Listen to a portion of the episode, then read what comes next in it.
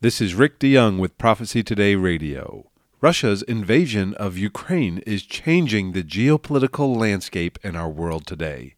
That's the headline. Stay tuned for my interview with Ken Timmerman as we discuss this story and its prophetic significance.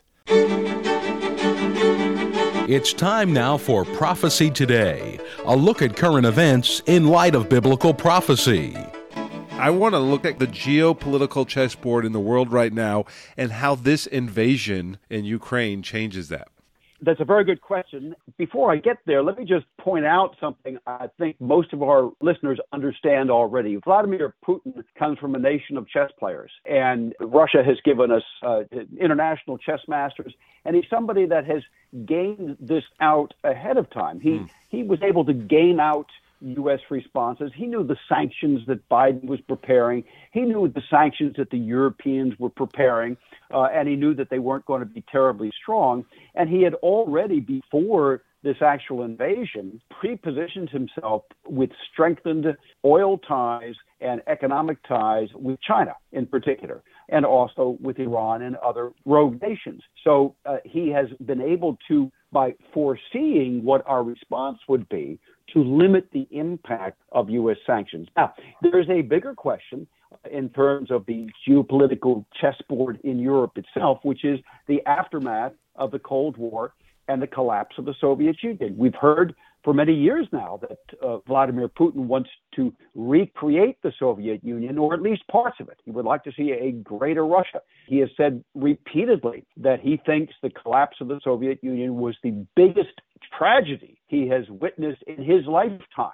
Uh, and that he would like to reverse it as much as possible. Now, obviously, we believe in the West that the collapse of the Soviet Union was a very beneficial thing. It ended uh, the Cold War tensions of over 40 years, where two nuclear superpowers were poised at each other's jugulars, where attention was focused on the Fulda Gap in Germany, where we expected, NATO expected a massive Soviet tank onslaught into the Central European heartland. Obviously, it never happened because of the nuclear standoff. Uh, who would have thought we would be looking back to the Cold War as the bad old days, right? Uh, when when we had a certain amount of geopolitical stability, where the United States and the Soviet Union fought proxy wars in Vietnam, in Angola, in Afghanistan, and other places.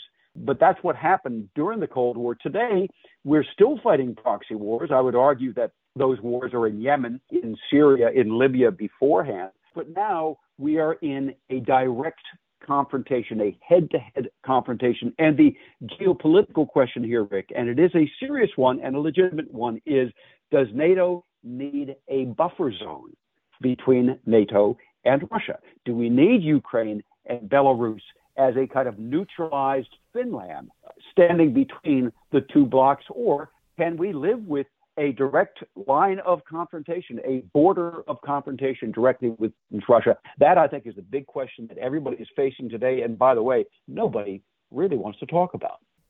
That's journalist Ken Timmerman reporting on the fallout from Russia's invasion of Ukraine. Think about this with me. The prophetic scenario found in the book of Ezekiel shows us that Russia will lead an alignment of nations to attempt to destroy the nation of Israel during the tribulation period. Russia's aggression during the Ukrainian crisis is setting the stage for Bible prophecy to be fulfilled. Remember, if you want more of the latest news out of the Middle East, go to our website at prophecytoday.com. There you will also find information for a better understanding of biblical prophecy as it relates to our world today. Our toll free phone number is 8 Prophecy 8. This is Jay Johnson inviting you to join us every Monday through Friday for Prophecy Today. Remember, the Lord Jesus is coming, and it could be today. So let's keep looking up until.